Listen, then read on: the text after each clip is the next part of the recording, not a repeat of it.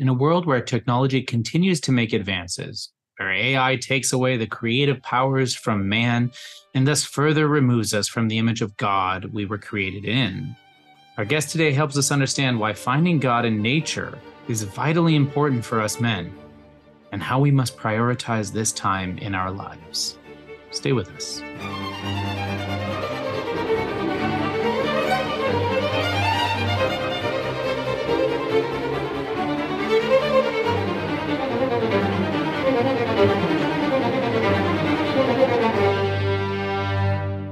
Everyone, thanks for joining us another episode of The Catholic Gentleman. We are your hosts, Sam Guzman and John Heinen. We are actually recording this episode during the octave of Easter. Thanks be to God. We pray that all of you might have had a blessed Easter and that it might continue to be so that we might uh, really share in that love and be men of gratefulness. I also want to thank our sponsor for today's episode. That's Esto Vir Expeditions. They uh, run expeditions. They run um, these retreats for men out in the wilderness. We're going to put their link in the show note. Definitely check them out. We've got Father Kenneth Kenneth LeBlanc joining us on the episode today, and he's actually going to be uh, the priest at one of those uh, retreats in July, and we'll get to that later. But just a uh, thank you for our sponsor, Esto Vir Expeditions. So today we are joined by Father Kenneth LeBlanc. He was born and raised in Rogersville, New Brunswick, Canada. He joined the priestly congregation of the Legionnaires of Christ in Connecticut in 1990. He continued his studies in the USA, Canada, and over to Italy, and earned his philosophy and theology degrees from Regina Apostolorum in Rome. I think I said that right, on December 25th, 2002. He was ordained a priest in Rome, Italy. Thanks be to God. Some other information about Father Kenneth here is that he is a chaplain of the Regnum Christi movement there in Canada. And throughout his ministry, Father Kenneth has been working to help people live out their baptismal calling to the fullest and accompanies them to become their full potential as apostles for the missions. He does a lot of other great things, such as leading these retreats and pilgrimages um, for men and for women. He currently resides in Calgary, Alberta, and he enjoys spending time out hiking and scrambling in the beautiful Canadian Rockies, which he lives right next door to. Thanks be to God. Father, how are you doing today? Very good. So happy to be here. No, we really appreciate it. So, I mean, for our first question, just to get uh, men to know you a little bit more, um, tell us a little bit of story about why you chose uh, to become a legionnaire, why you chose uh, this pathway in your priesthood. Uh, just love to hear how God called you.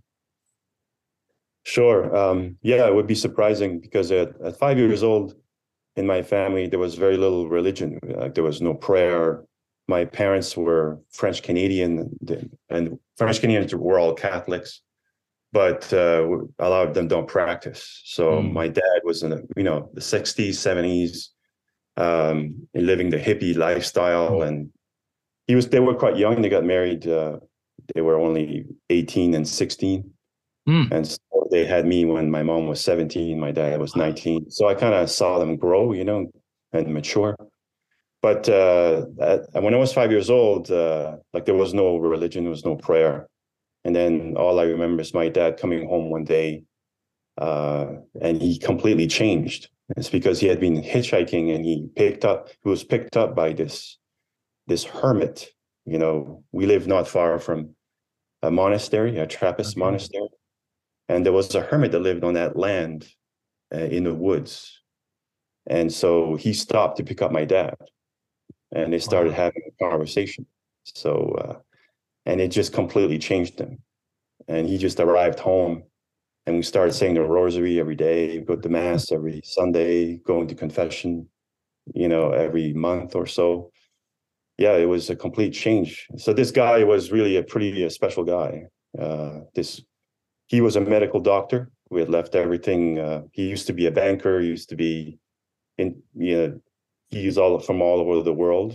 Um, he spoke like seven languages. Now he's uh, at that point he was uh, like a rabbinical scholar, wrote books to help the Jews discover Christ, and um, and so yeah, so he lived like two kilometers from my house, and so he's the one that picked up my dad. He had he looked like Gandalf, you know, he like long white hair, long white. the story just gets better. Yes. So uh, so my dad became really good friends with him. He brought him to our house, and uh, so when he saw me, the hermit, he said to my dad, he's going to be a priest one day. Wow. So my dad never told me this, you know, because he didn't want that to influence me, but he told me to me later on. And I always felt that hermit always had that man, brother Antonio Piso, that was his name. He always had sort of a like an eye on me, you know, to mm. help me out a bit. So I became later on much closer friends with him. But anyway, so uh, so he really changed my my dad and my mom followed along. She was very happy because things were not going so well, mm. and so they the whole family changed, became sort of very Catholic family, and did a lot of prayers and uh, and you know we came close to God, and so that was sort of the beginning, you know, of of wow. that uh, road towards the priesthood. And I remember thinking about the priesthood since I was five or six years old, you know, praying the rosary, seeing those monks, seeing that monk, uh, the Trappist. Um, it's just it made me like wonder about those guys. It just made me, yeah, I want to be one of those guys, you know. Mm. And so I had that desire always to to be a priest from that day on.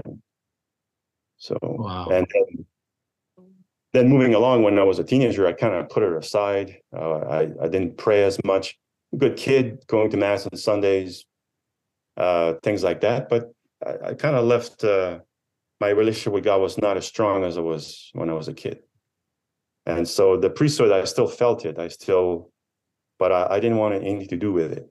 You know, so I was more interested in the weekends and my friends. And when when I was about 16 years old, um, I felt sort of an emptiness about life because yeah, so we're all kind of living for the weekend. You know, we just kind of wait, can't wait for the weekend to arrive. Mm-hmm. But then mm-hmm. that goes by very quickly. Mm-hmm.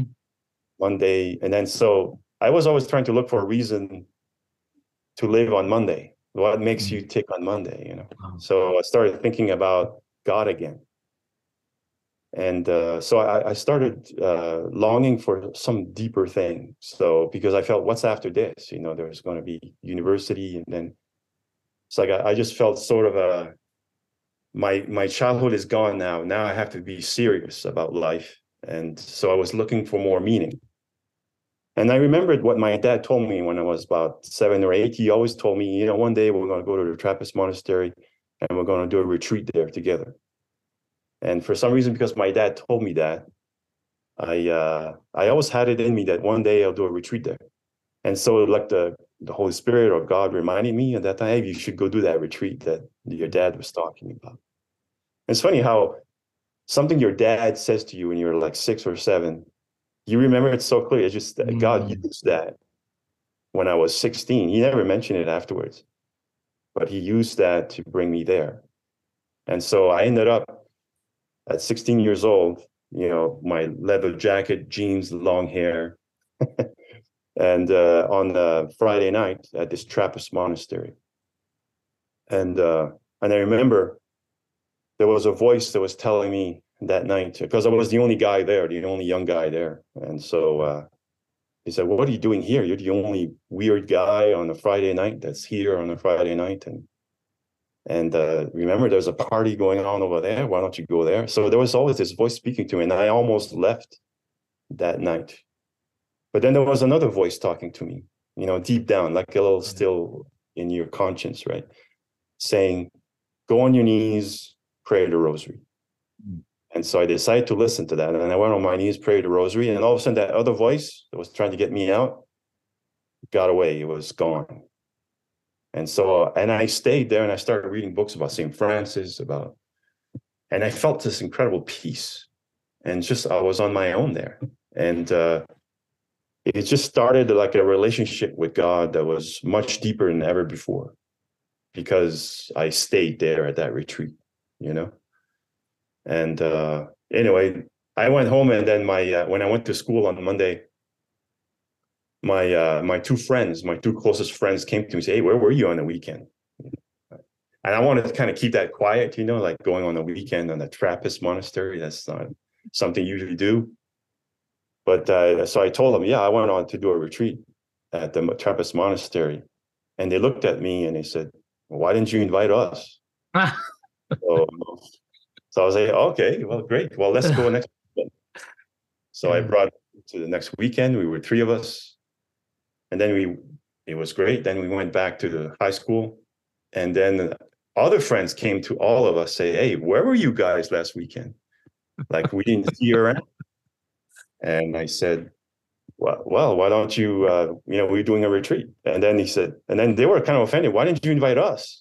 You know, and I said, "You, yeah, you are partying all the time. Like you, you, you never study, you never do anything." And he was upset. He was actually offended that I didn't mm-hmm. invite him. You know, mm. so it, it made me think. There's a lot of people out there looking for deeper meaning as well.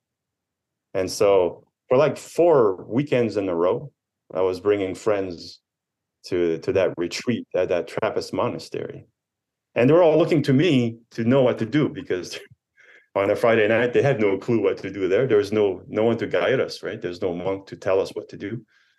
So they would look to me because I had more one more retreat than they did, you know. Yeah. So so I'd say, oh, let's do this or let's do that. Let's spend all night in the chapel and see what happens and all these different things.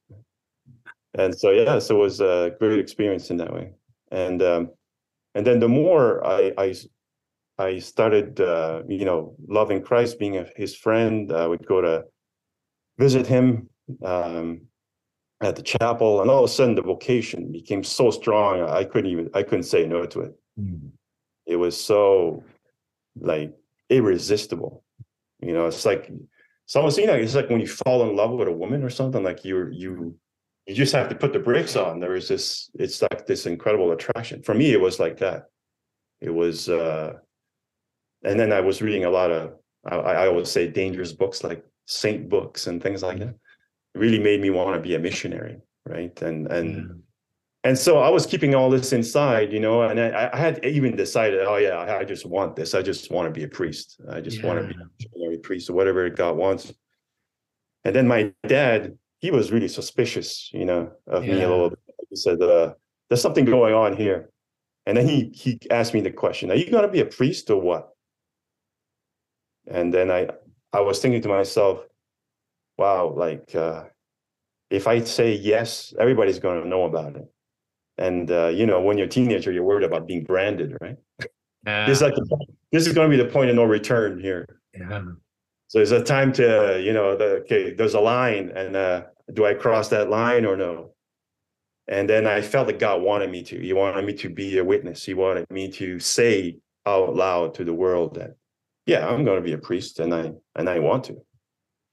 And so I, I and then I just told my dad, yes, and then the next day, everyone knew, everyone, like the whole school, even the towns on the other, all the towns around. so yeah, it was quite, it's quite something. And uh, so from that day on, I was pretty, I was really convinced that this was, this was for me. And then this hermit, you know, that he lived in the woods there, I would often go see him. And he was an amazing rabbinical scholar. He, he, uh, he could listen for hours, this guy talking about the Bible you know he would just connect all the dots and he'd even need a bible in his hand. He quotes you all the passages. He spent all his days years and years studying the bible. So it was a pretty incredible guy. He knew a lot about the church too. So he he says oh i have a place for you to go you know. So he organized for me to visit uh, the legionaries of christ. Yeah.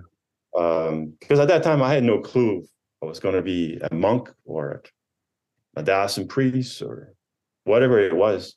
But he had an eye, so he felt uh, maybe a missionary priest, you know. So he sent me to go visit the Legionaries of Christ, and the first day I arrived there, I knew it was it was for me. Like wow. uh, just this is like the first half hour. I called my mom and I said, "Yeah, I think this is it."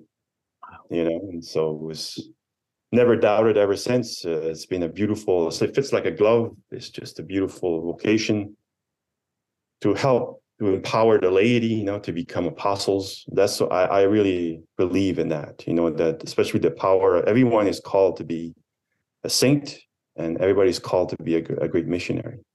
Yeah. In their well, own way. You. Their own way. Yeah. Agreed. Thank That's you. That's how I got involved in all this, you know. Uh, no, I'm so grateful. I'm glad that that was my first question because that was a great story. So I really appreciate you sharing that with us. Yeah so yeah there's there's so uh, yeah my dad had a great influence in my life because he was a very uh, he was strong on principles, but also Yeah. he was he was very close to you too. He talked to us a lot, and and so and and the fact that he would lead the prayers, he would he would go on his knees and lead the rosary, and Hmm. it was uh, and he, he would say things about the Bible, and it just it stayed with you. You know, it was very powerful. Yeah. Yeah. That's incredible. Yeah, you know, you hear so many uh stories of of the wounds that fathers can leave sometimes and and maybe some of the brokenness that the uh fathers who don't live up to their vocation can cause. You know, there's that old that passage, I think it's in like uh, Deuteronomy or something about um the sins of the fathers will be visited to seven generations like that brokenness is passed down but what I love about your story is like the opposite is also true. That goodness and righteousness and like holiness can also be passed down. And that fathers can have a tremendous impact for good when they embrace their God given vocation. And I wonder, you know, you had these two father figures almost like this this hermit who is like kind of guiding you and and also your your sounds like very holy father who was you know leading his family in and so i'm wondering like have, have these two men like shaped how you are a father? You know you you are a father as well spiritual father and i'm wondering if their influence has shaped how you approach your work as a priest um you know in in either subtle ways or big ways like have they have those two figures kind of shaped how you um, you know guide the faithful and and and and minister to them Definitely, uh, you know, I always think about their example. My dad was not the perfect man, but he he did a lot of great things uh, right. Um, and he was just very honest and just a guy that uh, and he's fun to be with and all that. But at the same time, he was strong on principles and and he wasn't he wasn't afraid to be humble and admit his mistakes and and things like that. For me, that's what really struck with me with my dad is that was able to you know to be to be very honest with his mistakes and be and then say yeah then i'm going to try to make things better. And uh like he he's the type of person that wouldn't wouldn't be afraid to say his confession in front of everybody. Like he's and i i remember as a, a as a priest he sometimes he, he would come to confession to to me his own son you know? So i admire i admire my dad. I said you don't have to do that you know you don't have to do that because uh probably even recommended you don't. I, don't care you know so he, my dad is like that and and i always try to live up to that. I i'm not as good as him probably but uh, i always have his example uh, in my in in my head about that. And just uh, a man that tries to do god's will and um and he prays and you know so that's that's very good. And then the, the hermit uh he asked me um if he helped me to to be uh, to, on this vocation, he said you you have to repay me by praying for me. So, so he said that that's how you're going to repay me. Every time you celebrate mass, you think of me. You know, so uh, and and and and say a prayer for me. So every time I celebrate mass now, I think of him because in the end, him like if if we meet for him, I, I don't even know if I'd be a practicing Catholic right now. I probably I could be on drugs right now or wherever he was. And uh, you know, he he stepped up. He actually reached out to my dad, and that had a huge influence on my family. And yeah, so it's pretty it's pretty amazing thing. Um, his his sense of uh, of God and God's will and uh, loving the love of Scripture uh, that that has really struck with me as well for that that hermit. Yeah. I think that's just great. Um, I wanted to sh- switch a little bit and talk about nature. I want to I want to hear from you, Father, and and you know what it is that that you find in nature. We know as Catholic men, esto vir, right? That means be a man or act like a man. Um, it's it's so important for us to reconnect with God, and one of those things that broke at the fall of man was um, our relationship with creation and with nature, and and I just love to hear from you about uh, what it is that you love about nature. I know that you like to go hiking. I also read that you uh, do these uh, pilgrimage uh, retreats and treks across the wilderness and stuff. Would love to hear a little bit more about that. Yeah, sure. Um, the wilderness has always been very close to me because we live in New Brunswick. We're just like it's, it's a lot like the the state of Maine. It's like it's just all woods, you know, and very few people live there. And like in the back of our house, we could get lost because 60 miles of woods be, behind our house. And so all my all my uncles were all hunters. My my grand my grandparents were all hunters, and uh, so a lot of woodsmen, you know, fishing, all kinds of things. And so it, it always we would always often go in the woods to to play or to go hunting and to go and just just to camp out there and somehow especially when i became more involved with god more of a deeper relationship with him especially with prayer i started even more loving uh, nature. I always saw god in nature in many ways. It, it's like it's like it brings me closer to him. It helps my prayer. Sometimes uh, i would just go a whole weekend just uh, camping out there and then it's like a, it's like a retreat for me you know just to hear the the silence uh, that is out there. Um, it's it's very it's very very uh, amazing, you know. So so nature, and then in our formation as legionaries, we always that's one thing I really loved about it. One day a week, we'd always go on a hike, you know, hike in the mountains. So we would go three three together, teams of three, and then we would go hiking on the trails and spend all day out there on top of the mountains, uh, smaller mountains, but in Connecticut or or just in the woods and just uh, to see god there in nature as well you know it's just it just helps a lot um, and so we we always did that in our formation everywhere we went and as a priest i continued doing that and uh, and then also i discovered backpacking as well i started doing that recently uh, not recently but in about 10 years ago i started doing that more uh, overnighters and uh, i really fell in love with that so there was a couple of trips. It's just the, the, the incredible silence, and then also what nature teaches you, right? That goes back to um, just basic things. So it, it, it helps me to be detached from things. You know, in nature, you're just what you have on your back.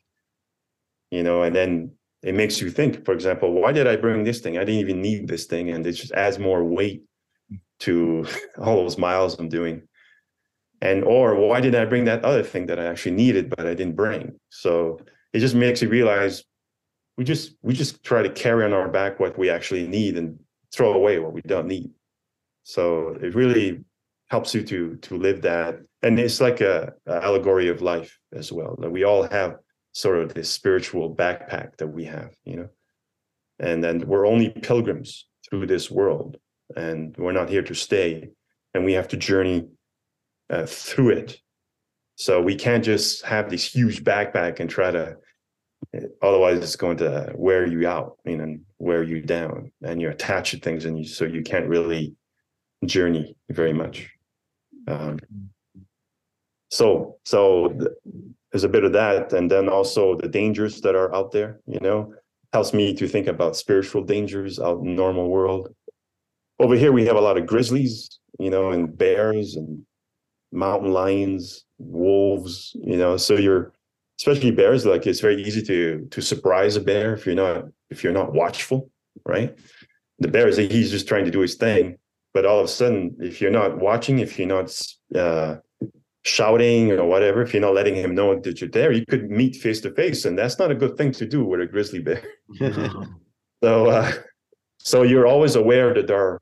So you always have to warn him that you're coming, so that he he can just go away or you know so you avoid encounters.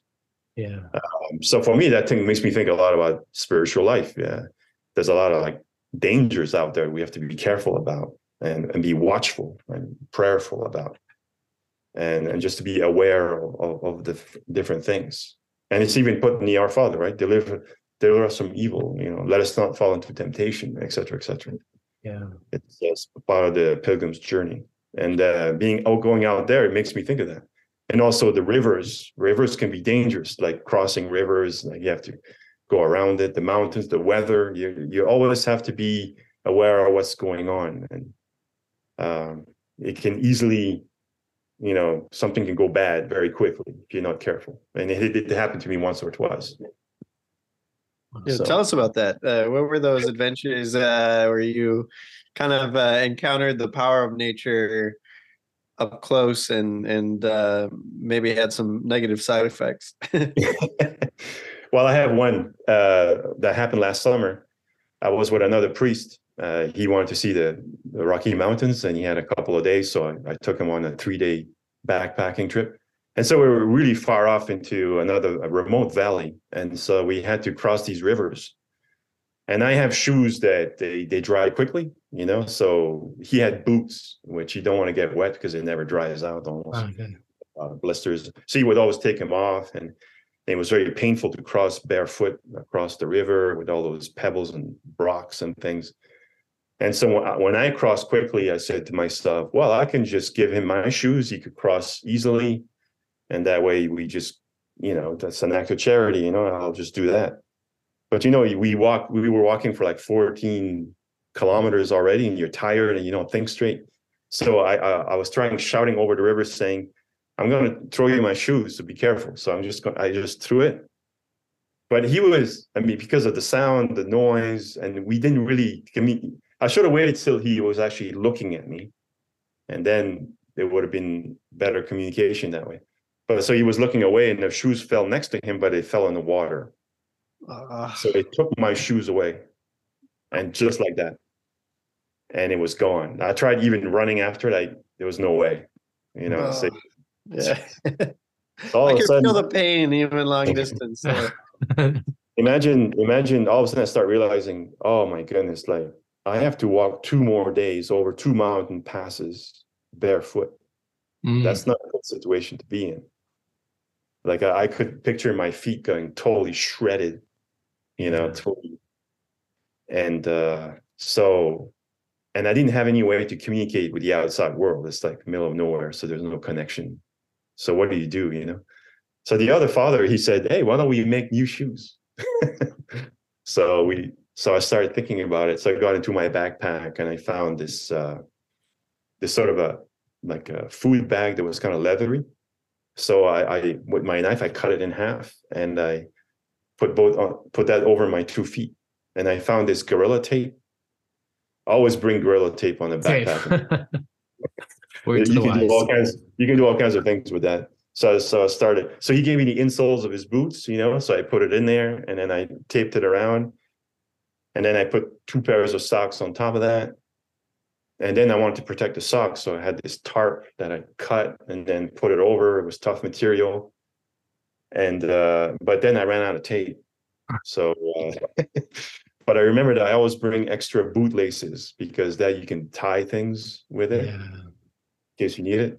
But so so I started uh, you know tying all that together. So long story short, I, I walked two days with that, uh, Wow. with these, uh, made up moccasins, and uh, I didn't have one blister, not one wound, nothing, nothing. at all. Wow. That's amazing. So it was That's I a really I was so stoked about that. You know, it's really awesome. Oh, But it- really. It's funny when I tell that story because when I tell that story to women, they always say they're always concerned. You know, oh my goodness, how you use shoes what's how when i tell that to men they say well how stupid was that that's their reaction oh, that was Oh. a stupid thing to do when you know throwing your shoes over the river right so yeah don't do that no. so everything everything was going great till that moment when i did that sort of a stupid move you know and then all of a sudden you're like in a could be poss- possible terrible situation yeah. It reminds, reminds me of that story I read in high school, of like Jack London the had to build a fire, where he's like building a fire. He finally gets it going, but he built it under a tree, and then the snow melts off, and like, and it's all over at that point. So Yeah, Yeah. you- there's so many things like you can do out in uh, out in the wilds, right? You're you're not thinking or something like that. You have to be aware and you have to learn from mistakes. And yeah, that's why I like it. It's, it just really puts you in the moment, you know. And then you, I always try to apply uh, spiritual realities to that, you know. Another thing I love doing out there is, uh, you know, it's like to see the lessons as well that you learn out there, right? like I remember brought a, a group of boys on a hike and uh and I remember they were always complaining. We were going over like this, it was in the New York Upper State, it was a it was a Whiteface Mountain, and so these were like twelve year old boys. So from my our camp that I was uh, was a chaplain to, and so I was bringing up the to climb Whiteface Mountain, and they're always complaining and all that. And then I said to them, "Okay, look, you, you maybe you can't make it up to the top, but uh, I'm going to take a little group. They're going to come with me. We're going to make it all the way to the top." Because I knew those kids, they they were like tough and they wanted to do it, you know. Yeah. And then the other kids who were complaining all the time of a headache and all these different things, I told them, "Look, you can come with me if you want to. I'm not gonna. I'm gonna leave you with the the other the other seminarian. I was a seminarian at the time, and he said, "I'm gonna leave you with the other. He'll he'll stay here, and then when we come back, we'll go back down. But if you want to come with me, if you want to come with me, you have to make it all the way to the top, and you cannot complain because you decided to come with me. I gave you the choice, and." uh and so I turned around and I started going with that little group that I'd chosen because I knew they wanted to go to the top, you know. And I looked, I looked back, all the boys were following me. You know, not one stayed back. They all wanted to go to the top after that little speech. And they didn't complain, not even once. And they all made it to the top and they were so happy about it. It was like a like a kind of a interesting moment, right? That to see about about toughness, actually willpower, and you know, just you know, embrace it and just decide to want to go to the top. If you do that, then you're not going to complain anymore, right? Yeah. And so that was a, an awesome moment I can remember that happened on those trips. Oh, that's Um, great. So, as a legionary, you mentioned that you're helping individuals become apostles, right, for the mission. And Yeah. uh, you know, we think about our lost identity as men, not understanding that we're sons of God and that we need to learn to reconnect with that. So, what are the, some of the things that you do to guide men to to better accept their mission, to to accept themselves as apostolates? Like, I mean, very often we have so many men, even those that listen to show, that really all they're doing is is going to mass on Sunday, which is is great and and necessary, but but how do we call them to more? What do you do in these situations to really bring men to the next level? Yeah, that's good. I, I always try to give a lot of attention to men because um, women actually they're they they have a very strong sense of, of God and and the sacred and and uh, they, they they usually give uh, me a lot of work. Like they they come after the priest. They say you know they they always propose a lot of things and so, but men if we we have to give them a little bit of attention and uh and once you do they really they really respond. You know they love this brotherhood and they really love this. So the last couple of years i decided i'm just going to go different cities and really try to to get the men to be in connection with god and start all these spiritual exercises retreats for men. And uh so I started at least five or six of them. So you get every year now you have these these these spiritual exercises, and I do these uh, these camps where we have 40, 50 men every summer that comes to those, and and so they get in touch with with our our Lord and uh, through through the mass, through the reflections, and they you know they then they go deeper into that spiritual exercise, those retreats, and uh, when in connection with God you know they really they really grow. They really grow you know and they especially and also being together with the other the other men you see that there there are other men like that a little bit like what happened to me with that that one retreat i went to when i was 16 Yeah. on my own and then all of a sudden all my friends wanted to be there too uh, you know that was that was a great uh, circle that we created a brotherhood you know Yeah. so Yeah, sure. you get men to be in connection with God, first of all, uh, to grow in their spiritual life. And I always try to be realistic. You know, if you only give that 10 minutes, you know, I like what Matthew Kelly says about that, right? Like if you only allow God a foothold in your life, give them give him 10 minutes of your life where you really speak with him, man, it's gonna change your life, you know. And that that's I try to get men to, to, to do that, you know, just baby steps, you know. And then having that uh that weekend with our Lord on a retreat. I give them I give them lots of passages from the gospel and and and and spiritual exercises they can do, and uh, really really helps a lot. And then also we on for example at the the camps that we have here, we we have a track just for the men, the, the dads of the boys. So we have things for the boys and a track for the dads where they they study what it means to be a husband, to be a, father, and to go deeper. And we have a lot of discussions on that. And it's really it's really beautiful to see that as they discover more and more their their vocation. And those are up in uh, Canada that you're you're doing those retreats. Yes, all over like in Calgary, Edmonton, uh, Vancouver, uh, uh Saskatchewan. Wow. Sometimes I even go to Quebec. And last year I went to Quebec. We had 60 men there on on the retreat. Wow, praise God. So men men are spiritual. They're deeply spiritual, and uh, you know they did they want it. We just have to organize it and challenge them. Especially they like to be challenged, right? Yeah. And they they like to do something extreme. Men are like that. You know, that's that's the nice thing about it. Yeah, that adventurer within us for sure. One extreme thing we did once when I was on a pilgrimage to the Holy Land I had a group of young young adults, young young guys with me, and uh, I had mentioned that there's a possibility we can stay all night in the Holy Sepulchre, you know, because they they lock the door from the outside, you know. Yeah. And so I just kind of floated the idea out there, and they came to me and said, "We want to do that." so, and a lot of these guys were pretty raw in their faith. They they just sort of just starting to discover Christ and so uh, so I decided when it when it came to me with that, I said, "Oh man, I got to do it now because they that's one thing they want to do. So I have I have to be there for them and make it happen." So we ended up staying in there all night long from like 9 p.m. to 5 a.m. in the morning, and that's when they reopened the door. Hmm. You're not allowed to sleep in there. You have to pray all night. You know? So when when the door were locked, boom, and all of a sudden you realize wow 9 p.m and you have all night to be in there it's it's pretty intimidating wow that would be yeah. and so they all looked at me what do we do now? And i did exactly what i did when i was 16 you said well let's let's say a rosary together. So he started saying a rosary and that really gets you in the mood you know it really gets you mm. to pray. If you have a hard time praying say the rosary it just really does that. And then we went to went to calvary because in Holy Sepulchre you have both Calvary and you have, and you also have the tomb, the empty tomb. So, and you're in there all night. You have access to those things all night long.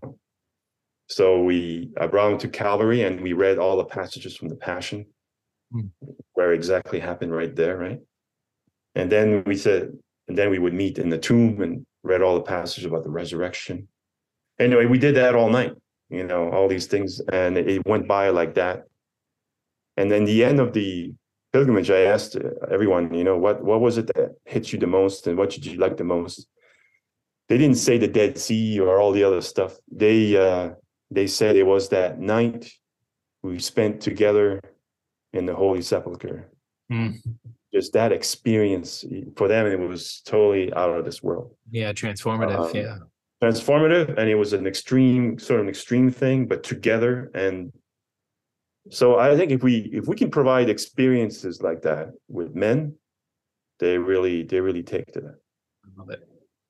Yeah, that's that's so powerful. I mean, cognitive like lectures and you know information can only get you so far. Like at some level, men really respond to that experiential element, and so I you're you're part of these retreats um with this this Esto Vir expeditions, but like what is it that's so powerful about getting men out in the wilderness, out of their comfort zone, and like, like what what is powerful about that in your experience? Like, what have you seen happen in men as they kind of go on these expeditions? And yes, there's a spiritual element, and um, but but what do you see happen in those moments? Well, yes, there is that being totally disconnected right when you you can't go on your phone you can't go on internet it's it's not available to you and and you have to fend for water and you have to uh, you know who's going to get the firewood and you know you really quickly see who's only thinking about themselves the whole time those who are braggarts, you know, oh, I'm good at this, good at that. When you go on these trips, uh, you start realizing who really helps out, who really, and then you, and then you learn those lessons, and and also the silence and and around the campfire with the right uh, the right kind of discussions, right? Because it, all all you know, even there you can make it in a way that's very worldly, but we try to bring in the gospel, try to bring in good discussions about what it means to be a man, what it means to be a you know, husband, father, and then also how to be a spiritual leader in their house and uh, to be a man of God, and all these different things. And so that that whole that whole experience together, that atmosphere, really brings them to think about their life. Yeah. Yeah. Reminds me of uh, John Paul II saying that you know through the glories of nature we recognize the infinite power of the creator right and we're able to connect with that that power and experience that uh, that transformation. Well, I want to take a moment and just talk briefly about Esto Vir Expeditions. So, man, if you are interested, uh, obviously Father's going to be leading the one in July, July 12th through the 16th in Golden, Colorado. There, uh, he's going to be saying Mass daily. It is for men of all ages. I know men in their 30s, 40s, and 50s that are going to be there. I'm sure there's men in their 60s, so not to exclude anybody. Um, uh, definitely I encourage you to go check it out at estovirexpeditions.com. I will drop that in the show notes. But Father, for people who can't make this um, expeditions, for men who can't, but they do want to connect with nature, how would you encourage them get started? What, what would you suggest they do? And maybe uh, maybe it's been years since they've been hiking and uh, they don't quite know what to do. How would you um, get them to to practically get started on that and then connecting with God and nature? I'd love to hear that for my final question. Yeah, I did. Uh, I connect with God not even on you know every trip out with nature it could be just two hours really just walking there and looking at the beauty of nature and asking yourself who created this? Right? Who created this? That this is so beautiful. Well imagine the one who created it you know the the the the artists behind all this. And why did he create it? Right? Why?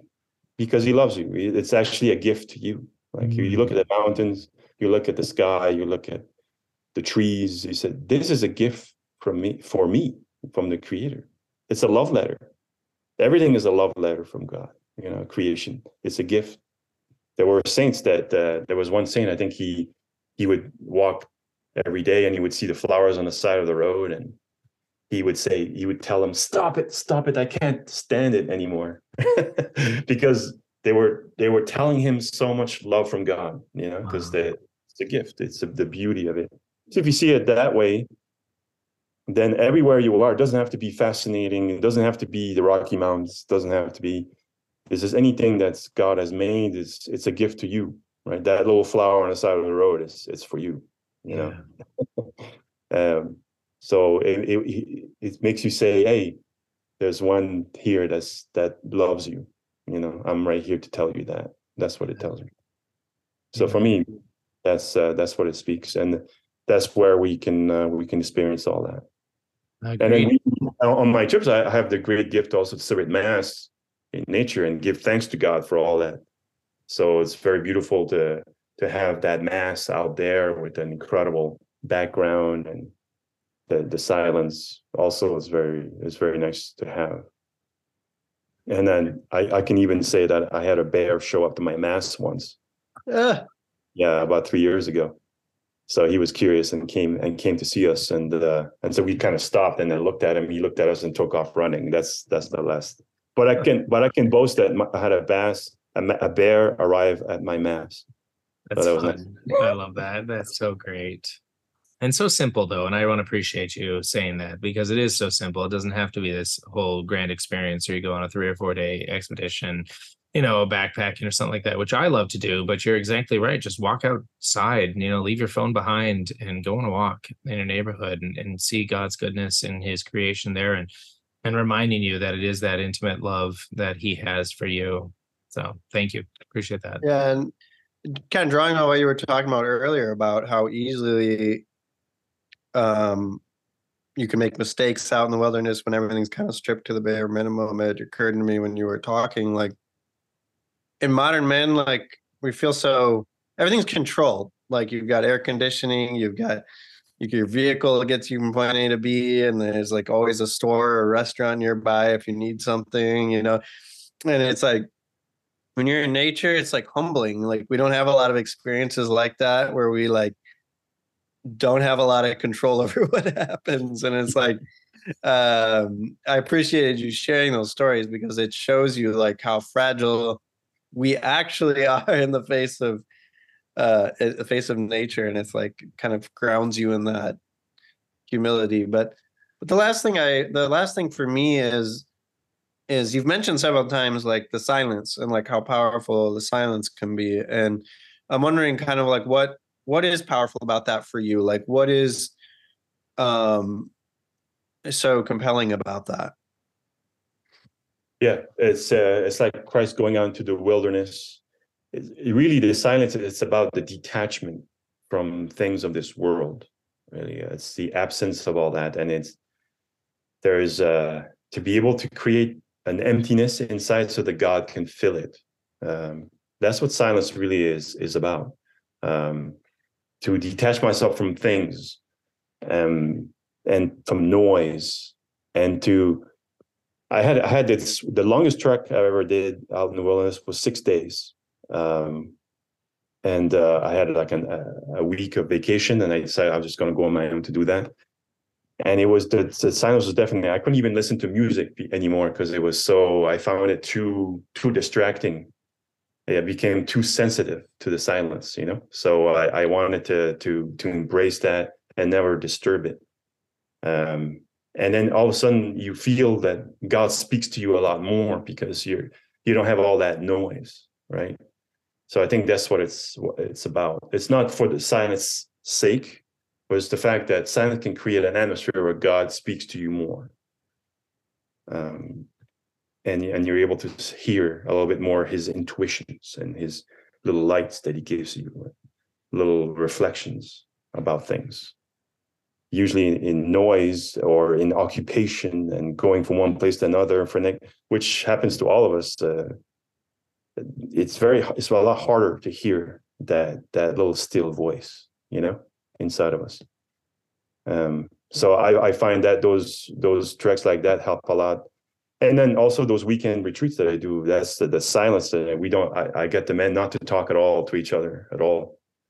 Just to create that empty space so that they can hear God's voice, and you'll see the scripture speaks to you a lot more. It comes alive. Uh, things that same passage you've, you've, read many, many times, all of a sudden it tells you different things now. You know, and it's like that hermit, right? He that's why he he knew so much about scripture. He says it it has so many nuggets of gold in there. If you really spend time in silence and, and, and to study it, you find all those nuggets. And I would say the same thing, just normal life, if you live that interior silence. So it's very hard. You have to we have to have Tabor moments where there's silence, right? And then you have the valley moments where you, you know, you have to do all the things and occupations, and you try to do the best you can to live that silence within that. But we need those Tabor moments mm-hmm. regularly, you know, once once or twice a year, you know, to to really to go back to that silence, then go back to the valley, you know. Yeah, yeah so that's agree. Wow, Father. Well, I'm just really grateful for you joining us today and for connecting with all of this. And man, listening, you heard it, you know, get out there and, and embrace the silence. Do it a couple times a year. Find a way to make it happen, right? Don't sit back and allow yourself to get uh, sucked into binge watching on Netflix and Amazon and, and your phone and all these other things because there's God can't uh, speak to you clearly in that as he can out in nature. So, Father, I'm just so grateful uh, for you for joining us today and uh, praying for you and your successful expeditions this summer. Thank you so much, and God bless you for your, all the work you do. And thank you for having me. Yeah, God bless. And as we end each of our episodes, right. be a man, be a saint.